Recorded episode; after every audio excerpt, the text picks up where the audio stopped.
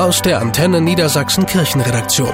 Kirche Live in Niedersachsen und Bremen. Mit Steffi Behnke. Die Bilder aus der Ukraine sind schrecklich. Bilder von Verletzten, von Toten, von Menschen auf der Flucht. Von ukrainischen Dörfern und Städten, die russische Soldaten in Schutt und Asche gelegt haben. Auch für Andrei Waskowitz ist dieser Krieg eine Katastrophe. Bis zum vergangenen Jahr war er Präsident der Caritas in der Ukraine. Die humanitäre Lage ist wirklich schrecklich. Es gibt nämlich in den Städten oftmals äh, einen Lebensmittelnotstand. Die Ukrainer versuchen sich gegenseitig zu helfen, aber sie brauchen natürlich auch Hilfe. Und dabei sind solche Organisationen wie die Caritas äh, wichtig. 34 Caritas-Zentren gab es vor dem Krieg in der Ukraine mit ganz unterschiedlichen Angeboten, um vor allem armen und kranken Menschen zu helfen. Einige mussten mittlerweile aufgeben, sagt Svenja Koch, Sprecherin der Caritas im Bistum Hildesheim. Natürlich, wenn die Städten unter dem Bombenhaken liegen, da muss auch die Caritas-Arbeit eingestellt werden. Aber die Caritas-Kolleginnen und Kollegen bemühen sich, so lange wie möglich vor Ort zu bleiben, weil